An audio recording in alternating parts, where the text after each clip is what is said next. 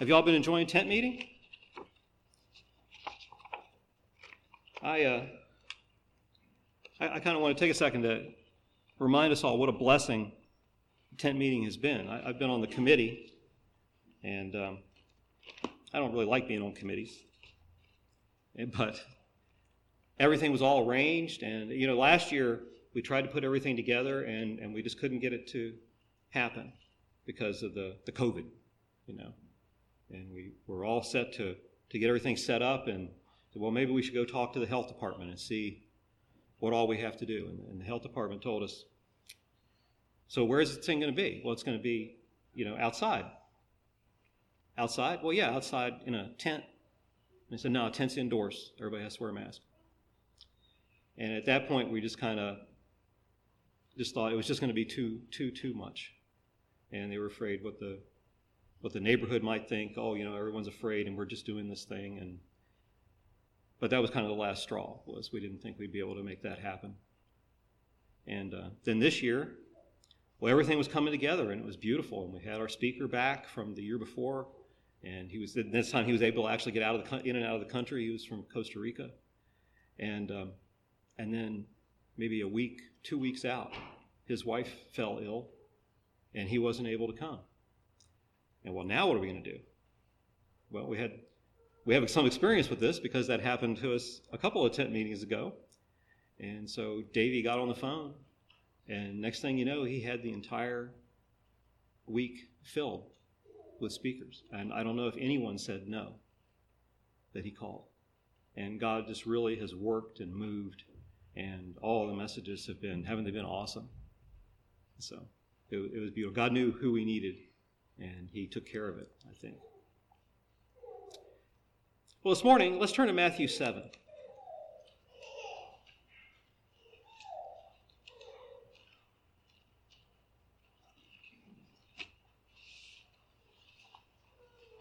And we're going to go down to verse 21.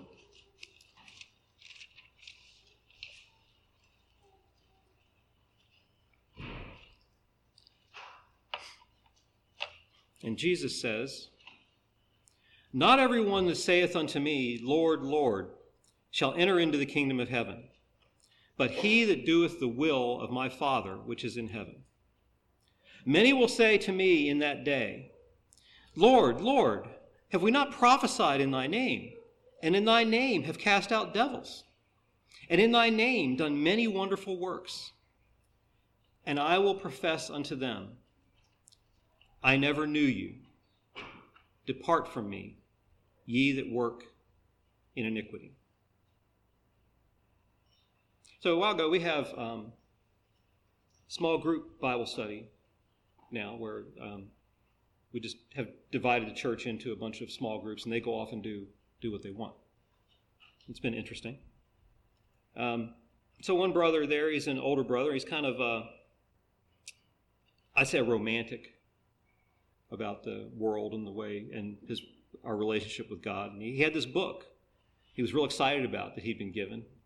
And the title of the book was Cold Noses at the Pearly Gates.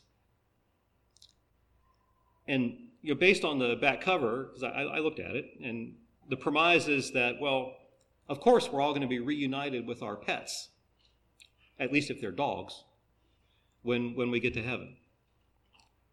And it seems like a lot of people think that think of their pets in heaven with them, and you know they want to have their their pets in heaven with them. We have that kind of relationship with our animals, it seems. And well, if we think our dogs are going to make it to heaven, or we worry about that, how, how much more anxious must we be that, that our family members, our friends, our neighbors, the folks at the church down the street, aren't we anxious that they'll all be there too? This, this passage here, this is the most terrifying verse in Scripture, I believe. If Jesus tells us that there are going to be many people who think they're going to heaven who will not. And these people call Jesus Lord. They've done wonderful works in his name. Well, if those people aren't going to heaven, then who is? And certainly, this is a question that we might be asked by other believers and non believers alike. Do, do we have an answer to that question?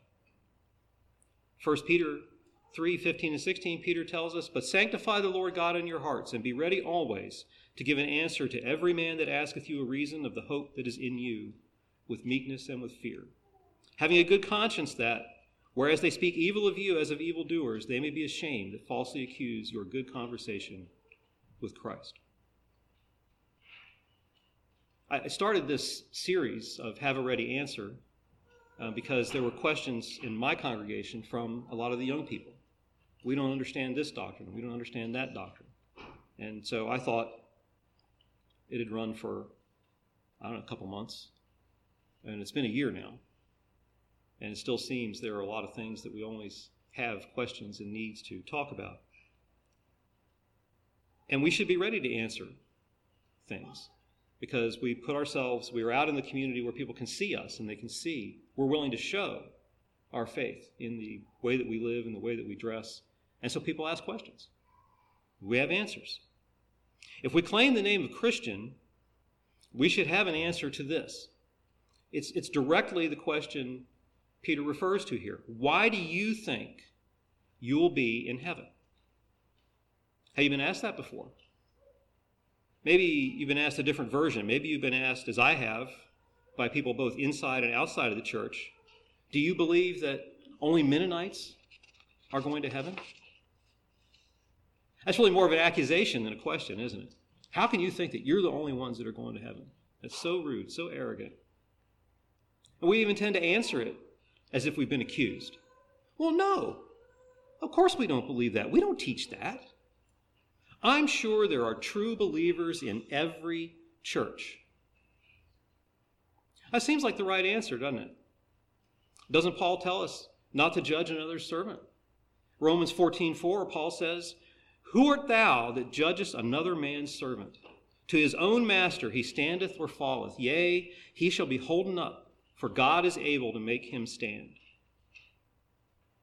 So, if people are going to heaven from every church, why does it matter which church I go to?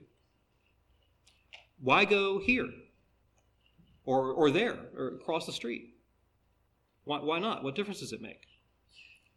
Why, why shouldn't I marry or date a young man or lady who attends a different church, comes from a different tradition?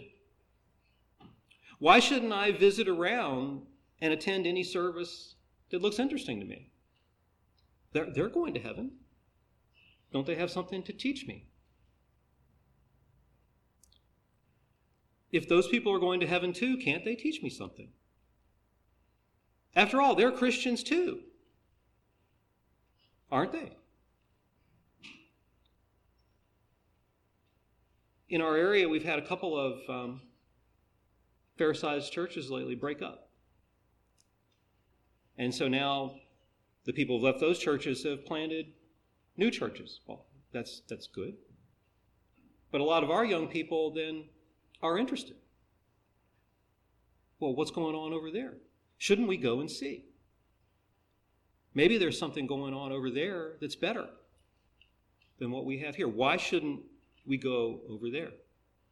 They're Christians too, aren't they?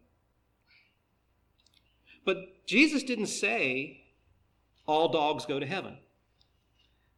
And here he says that not everyone who claims the faith is going to heaven either. So that really isn't even the question, is it? whether those people over there are going to heaven.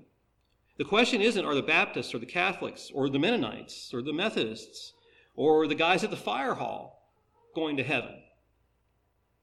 God knows their hearts, not, not you and I. We don't have to judge.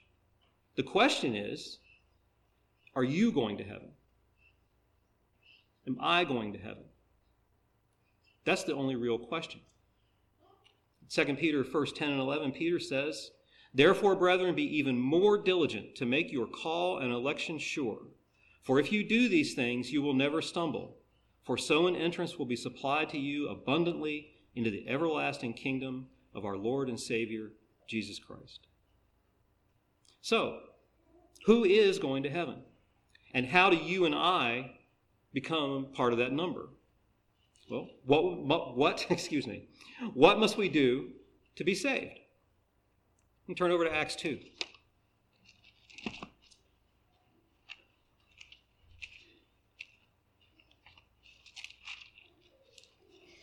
And we go down to verse 37.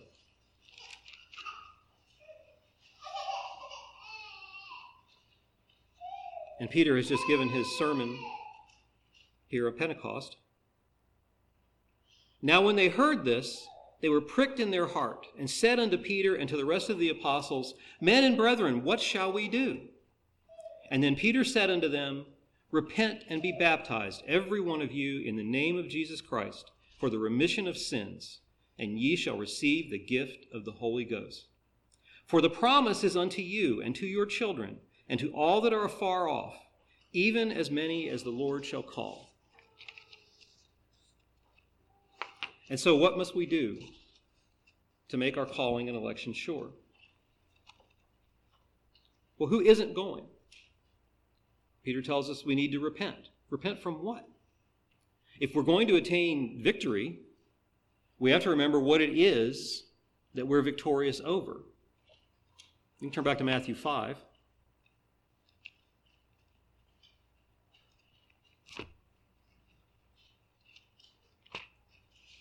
And down to verse 17. And Jesus says, Think not that I am come to destroy the law or the prophets. I am not come to destroy, but to fulfill. For verily I say unto you, till heaven and earth shall pass, one jot or one tittle shall in no wise pass from the law, till all be fulfilled. Whosoever therefore shall break one of the least commandments, and shall teach men so, he shall be called the least in the kingdom of heaven. But whosoever shall do and teach them, the same shall be called great in the kingdom of heaven. For I say unto you, that except your righteousness shall exceed the righteousness of the scribes and the Pharisees, ye shall in no case enter into the kingdom of heaven. That sounds a little rough, doesn't it? Well, the Pharisees graded the law there were greater and lesser laws. Like man's laws, some of God's laws were felonies and some were misdemeanors. But Jesus says even the dots over the I's and the spaces between the words are essential to the law. Anyone teaching that God's word can be disregarded is not worthy to teach in God's kingdom. So, at least of no worth last, smallest. Does being called least or great in the kingdom imply being in the kingdom? So is that okay? I, am least in the kingdom, but I'm, I'm in there, right? I got in. Does, is that what that implies? That I'm in the kingdom of God? Well, in Galatians 5:19, Paul writes, Now the works of the flesh are evident which are adultery, fornication, uncleanness, lewdness, idolatry, sorcery, hatred, contentions, jealousies, outbursts of wrath, selfish ambitions, dissensions, heresies, envy, murders, drunkenness, revelries, and the like. Of which I tell you beforehand, just as I told you in time past, that those who practice such things will not inherit the kingdom of God. Jesus said, Depart from me ye that work iniquity. So we cannot continue in sin and claim the name of Christ. We cannot teach sin and be in the kingdom of heaven. Being least means being not qualified. Not qualified to teach means not qualified to enter. Romans 132 says, "Who knowing the judgment of God that they which commit such things are worthy of death, not only do the same, but have pleasure in them that do them. So, this is the final state of a reprobate man. He's given over to his lusts and desires, and he not only disobeys God in every way, but encourages others to also, and is pleased when they do. We turn over to 2 Peter 2.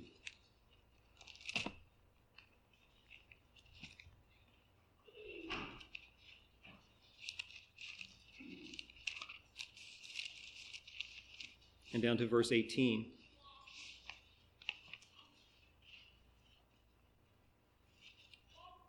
For when they speak great swelling words of emptiness, they allure through lusts of the flesh, through lewdness, the ones who have actually escaped from those who live in error. While they promise them liberty, they themselves are slaves of corruption. For by whom a person is overcome, by him also is he brought into bondage.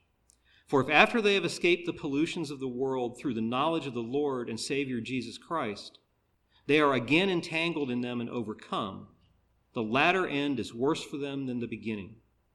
For it would have been better for them not to have known the way of righteousness than having known it to turn from the holy commandment delivered to them.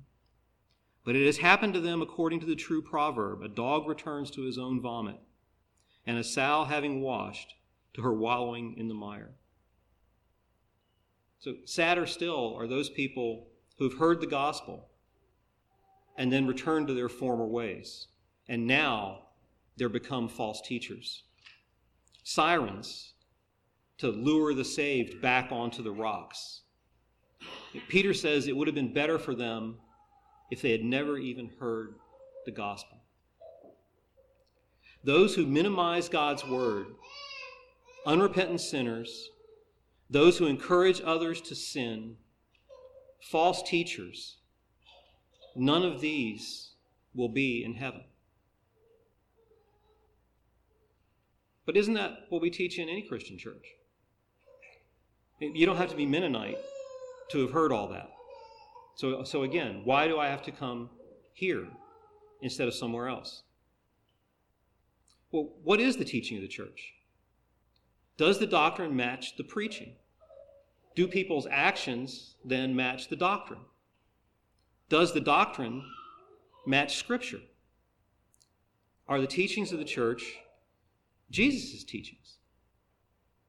John 14, 15 says, If ye love me, keep my commandments. John 14, 21, Jesus says, He that hath my commandments and keepeth them, he it is that loveth me, and he that loveth me shall be loved of my Father, and I will love him and will manifest myself to him. I never knew you. Who does Jesus know? He knows those who love him. And the proof of our love is in our obedience. So, obedience to what? If we are not taught Jesus' commandments, how can we obey them and be known by him? So, what are his teachings? If, if we go to visit a church, wouldn't it be nice if there were just some, some quick test we could make? to see if God's teachings are being taught and held to. If there were like some little, you know, check boxes that we could check off and know that we're in a church that teaches what Jesus taught. A simple test of whether a church will help you get to heaven. Well, that has to come from its response to Jesus' teachings then. Turn over to Matthew 5.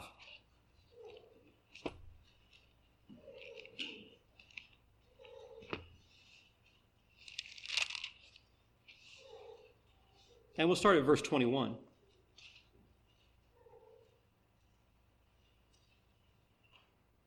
And Jesus says, Ye have heard that it was said of them of old time, Thou shalt not kill, and whosoever shall kill shall be in danger of the judgment. But I say unto you, that whosoever is angry with his brother without cause shall be in danger of the judgment. And whosoever shall say to his brother, Raca, shall be in danger of the council. But whosoever shall say, Thou fool, shall be in danger of hellfire. Therefore, if thou bring thy gift to the altar, and there rememberest that thy brother hath aught against thee, leave there thy gift before the altar, and go thy way.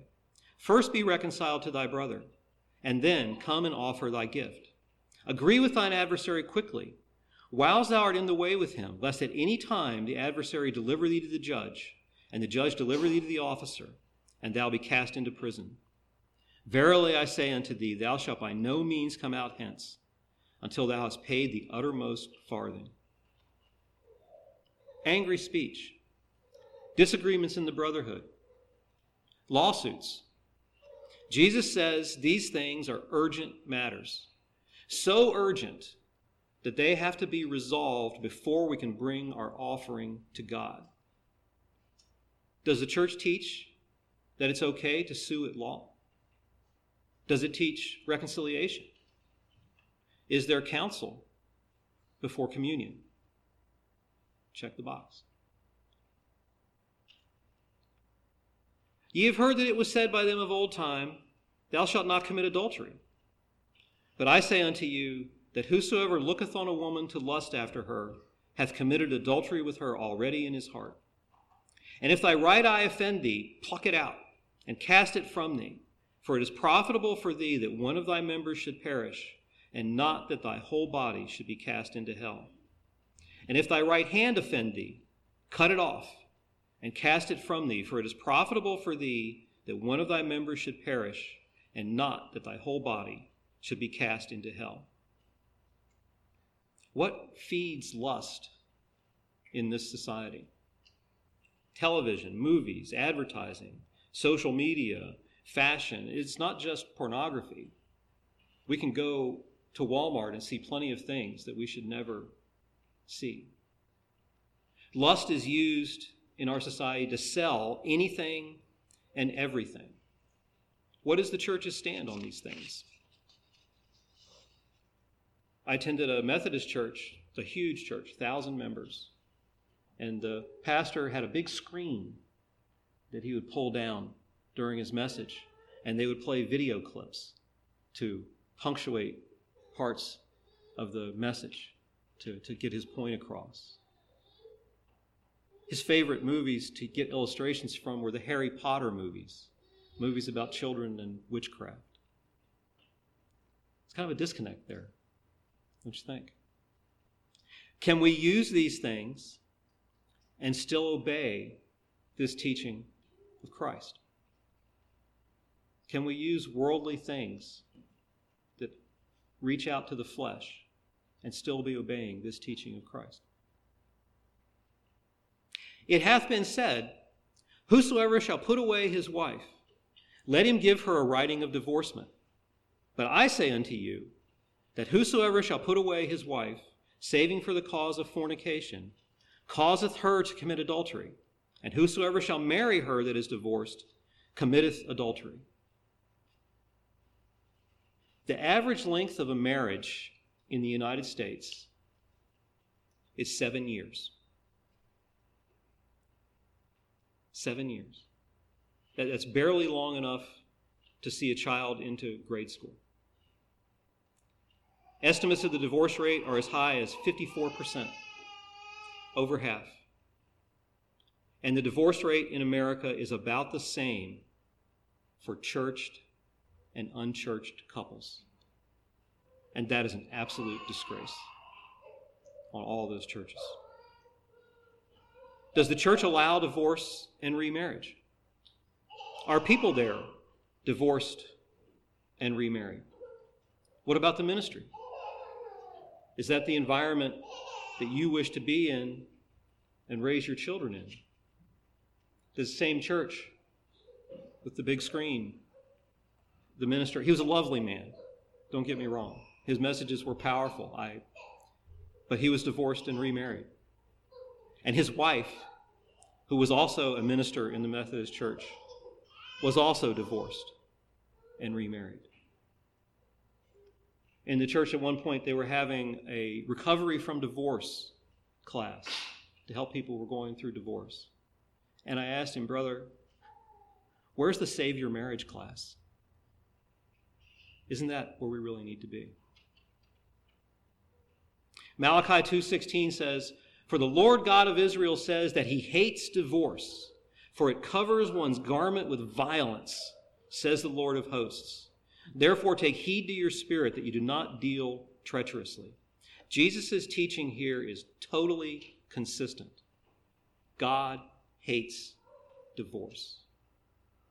Can you be saved in a church that allows and even supports divorce. Again, ye have heard it said of them of old time, Thou shalt not forswear thyself, but thou shalt perform unto the Lord thine oaths. But I say unto you, Swear not at all, neither by heaven, for it is God's throne, nor by the earth, for it is his footstool, neither by Jerusalem, for it is the city of the great king. Neither shalt thou swear by thy head, because thou canst make, not make one hair white or black. I can testify to that. But let your communication be yea, yea, or nay, nay, for whatsoever is more than these cometh of evil. Are, are oaths a small thing? Is it okay to say the Pledge of Allegiance? Is it okay to give sworn testimony? Well, if you say, So help me God, and then perjure yourself, you've made God guilty with you. You said, God help me with this, and then lied. So either God helped you to lie or God didn't help you at all. The Pledge of Allegiance, I mean, many American churches support the. I've heard the Pledge of Allegiance said in church. And it's even worse. Aside from the fact that, from a secular point of view, no free man should be made to take a, a loyalty oath. I mean, that's just the most non American thing done in America. It's an oath of loyalty to something other than God. You're pledging allegiance to the flag, the country. Your allegiance has to be to God.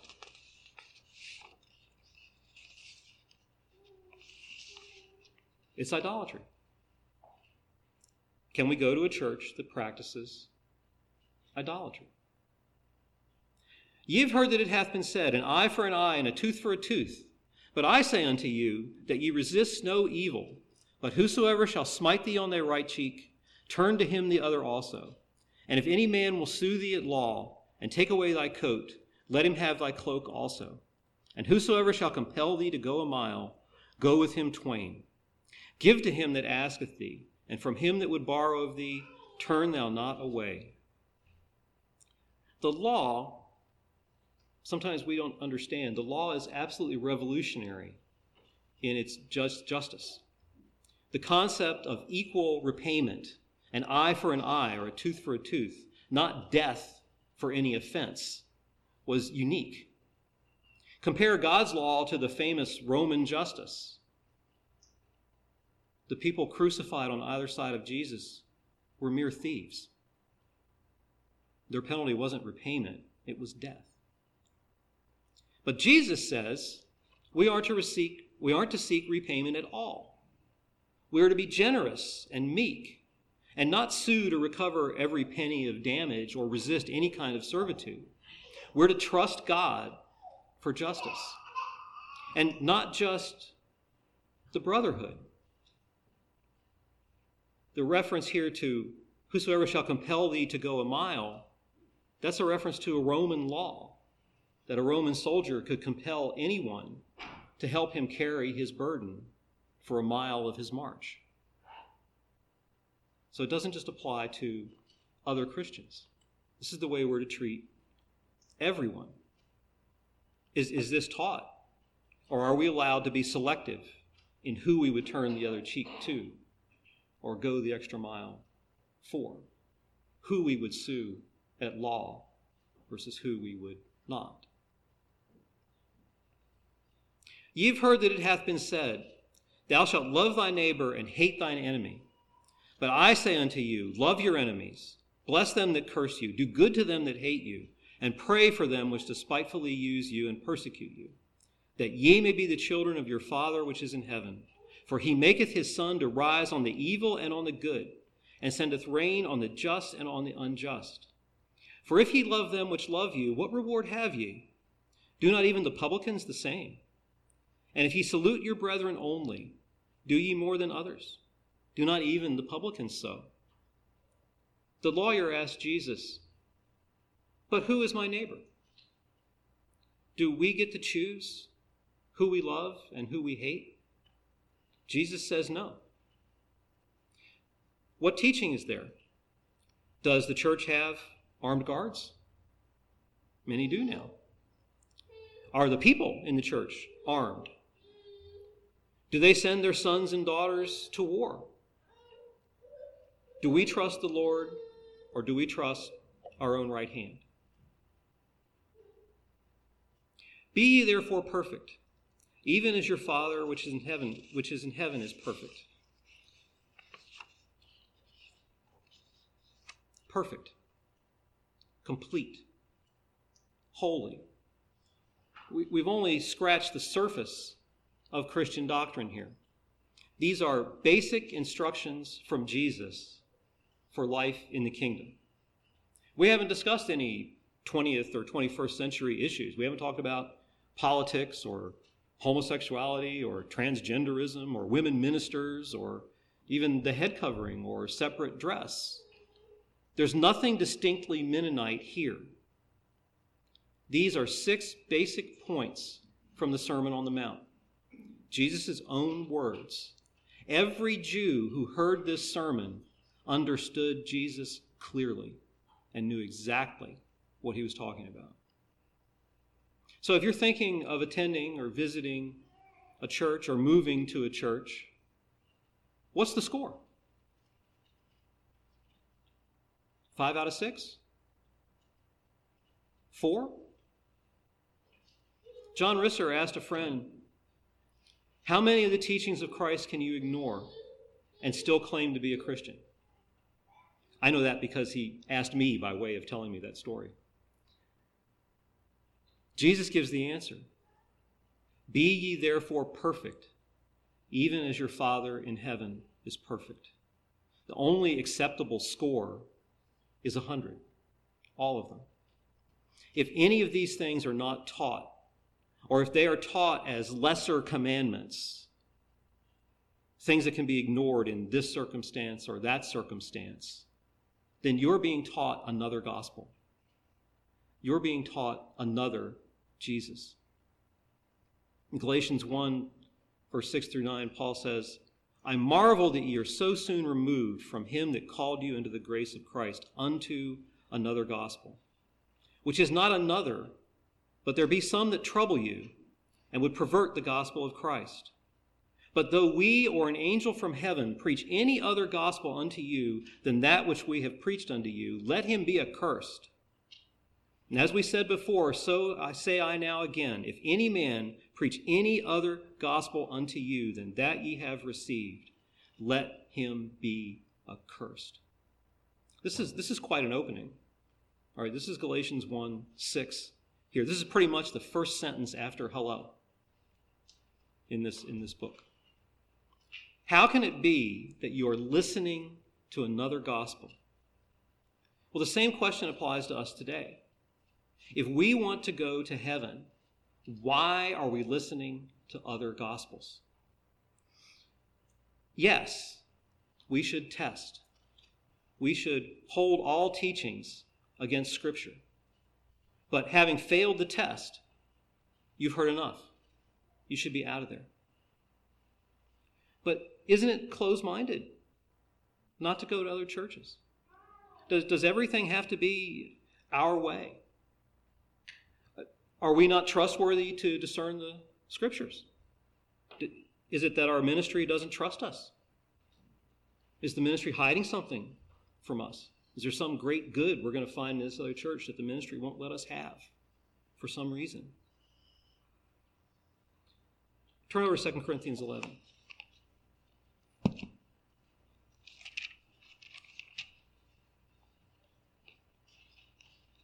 And starting at verse 1. Would to God you could bear with me a little in my folly, and indeed bear with me. For I am jealous of you with godly jealousy. For I have espoused to you one husband, you to one husband, that I may present you as a chaste virgin to Christ. But I fear, lest by any means, as the serpent beguiled Eve through his subtlety, so your minds should be corrupted from the simplicity that is in Christ. For if he that cometh preacheth another Jesus, whom we have not preached, or if ye receive another Spirit, which ye have not received, or another gospel, which ye have not accepted, ye might well bear with him. Paul expresses this lovely thought for the Corinthians here. For I am jealous for you with godly jealousy, for I have betrothed you to one husband, that I may present you as a chaste virgin to Christ. I have protected and treasured you like my own daughter. I have taught you one doctrine, one gospel, so that you can be presented pure of mind and heart to Christ. Another translation renders it, But I fear lest somehow, as the serpent deceived Eve by his craftiness, so your minds may be corrupted from the simplicity that is in Christ. For if he who comes preaches another Jesus whom, you have not, whom we have not preached, or if you receive a different spirit which you have not received, or a different gospel which you have not accepted, you may well put up with it. What was Eve's mistake with the serpent? Simply that she listened to him. He told her that God was a liar, and she stayed to hear more. Why? She had heard all that she needed to know. How did that work out? The New Living Translation renders that verse You happily put up with whatever anyone tells you, even if they preach a different Jesus than the one we preach, or a different kind of spirit than the one you received, or a different kind of gospel than the one you believed. Now, I think the NLT makes that even harsher than Paul intended it. But the question remains if the test was failed, why would you continue to listen? We can all have itchy ears. We're all wanting to hear the answer to something that we're struggling with, and we're wanting to hear the answer that we want to hear. Wouldn't we just like to hear that we don't have to worry about that struggle? Oh, that really wasn't an issue after all. You, you don't have to do this or worry about that. It's okay. Someone to free us from, from standards and religion and rules and, and worry. But obedience does not equal legalism, and ignorance does not equal spirituality. I never knew you. Depart from me, ye that work iniquity. When you question the doctrines here of the church, ask yourself do you question Calvin, Luther, Smith, Zwingli, the Pope, your friend who left the church? Do you question them as closely as you would question Grebel, Manz, Blaurock, Menno, Brunk, your own ministry, your own father? Do you have the same level of questioning for those men with their doctrines? Romans 16, 17, and 19 says, Now I beseech you, brethren, mark them which cause divisions and offenses contrary to the doctrine which ye have learned, and avoid them. For they that are such serve not our Lord Jesus Christ, but their own belly, and by good words and fair speeches deceive the hearts of the simple. For your obedience has come abroad unto all men. I am glad, therefore, on your behalf but yet I would have you wise unto that which is good and simple concerning evil. Well, that's just getting offensive, isn't it? That sounds like the ban, right? If my friend or relative leaves the church, I'm just supposed to write them off? How can, how can that be right? But that's not what it says, is it? You know, most of us have friends in other churches and friends who have left the church. And mostly they expect us to respect their decision, even be happy for them. But do they respect your commitment to stay? Are you able to have a conversation on common ground about faith? Or do they find it necessary to justify themselves by taking down your faith in your church? There, there will always be those still in the church struggling and questioning. questions are good, but we have to remember that we can question without causing division. Are we questioning seeking answers? Or are we questioning, looking for an excuse to leave? But it's still good to ask are we who we think we are? I'll turn over to Acts 19.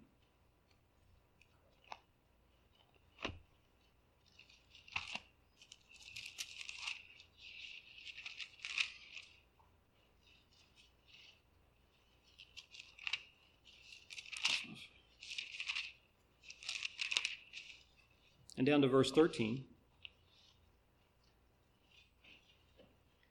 Then certain of the vagabond Jews, exorcists, took upon them to call over them which had evil spirits the name of the Lord Jesus, saying, We adjure you by Jesus whom Paul preacheth.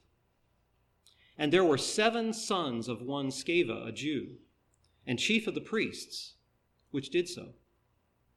And the evil spirit answered and said, Jesus I know, and Paul I know, but who are ye? And the man in whom the evil spirit was leaped on them and overcame them and prevailed against them, so that they fled out of the house naked and wounded.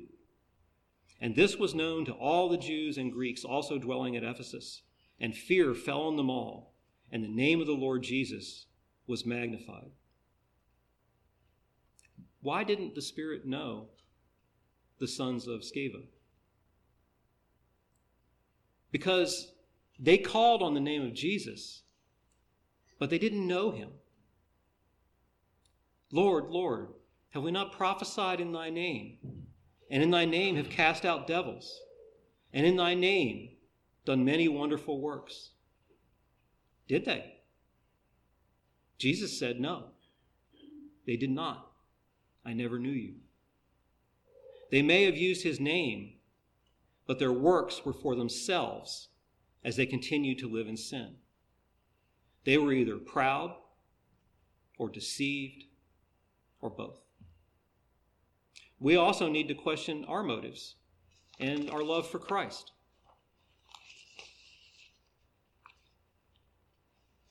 In 2 Peter 1, Peter writes, Grace and peace be multiplied to you in the knowledge of God and of, our, of Jesus our Lord as his divine power has given us all things that pertain to life and godliness through the knowledge of him who called us by glory and virtue, by which have been given to us exceedingly great and precious promises, that through these you may be partakers of the divine nature, having escaped the corruption that is in the world through lust.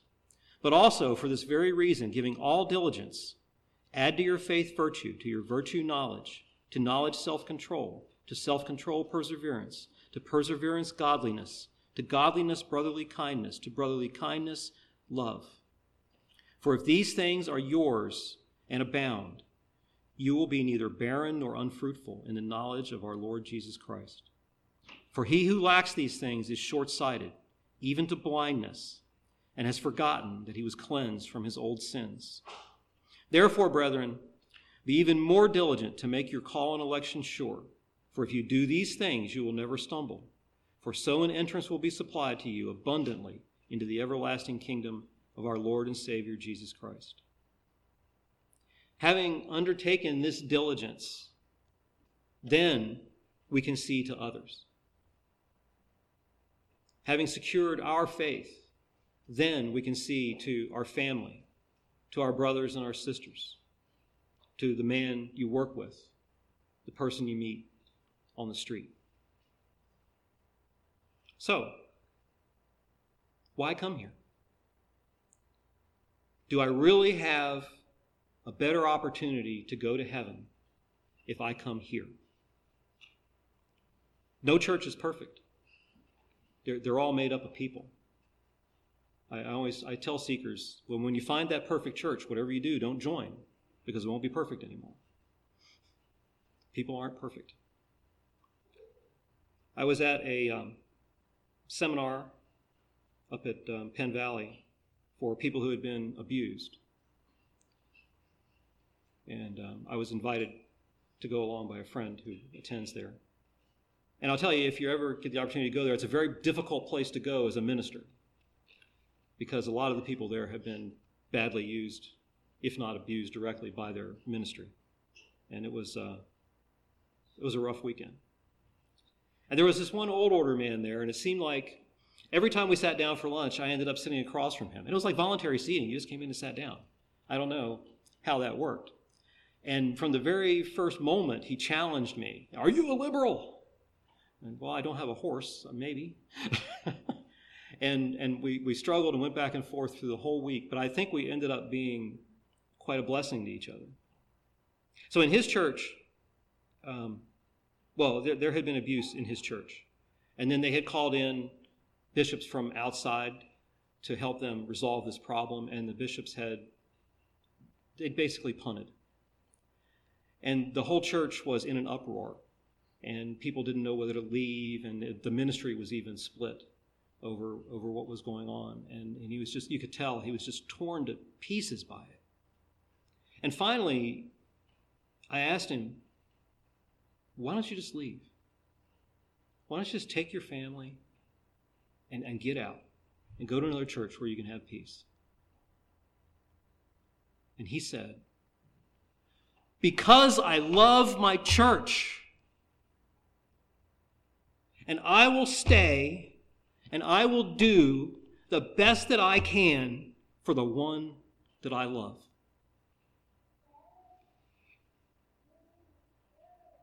Do you love your church?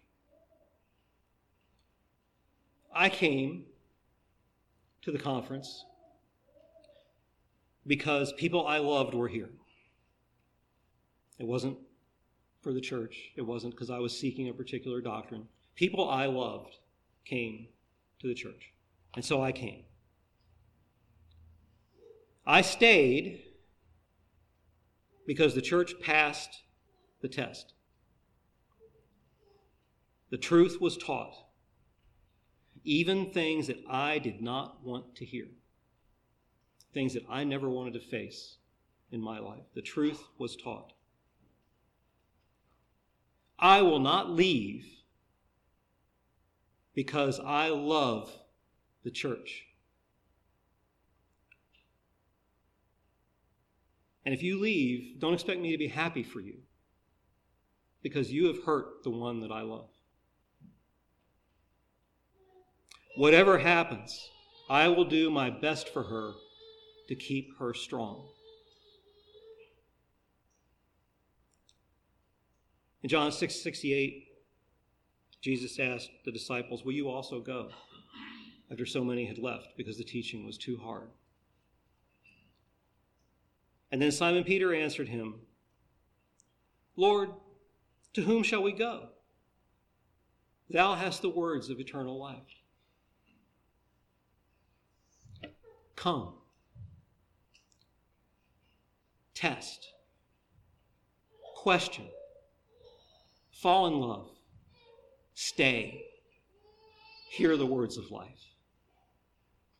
Shall we have a song?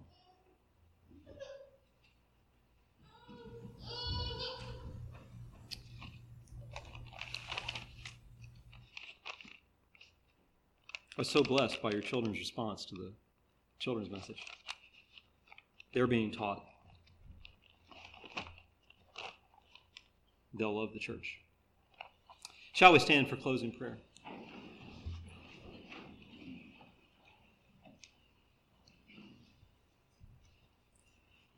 Father, we thank you for this time to be gathered here together and to have you here among us. We thank you for your many promises to us. We thank you for your love to us, for your care for us, for your provision for us. We thank you, Lord, for the church that you have provided us. We thank you for clear teaching of doctrine. Thank you for clear handling of your scripture. We thank you for men who love the word, who love the church, and are willing to serve. We thank you for parents who bring their children up in the Lord, loving you, knowing how to serve you. Thank you, Lord, for all that you have done for us. We ask that this day you would go with us, guide and direct us as we go out into the world with your word to strengthen us, to give it to all that we would meet, to teach the true gospel, to show the example of Jesus everywhere we go. In Jesus' name we pray. Amen. When we walk with the Lord in the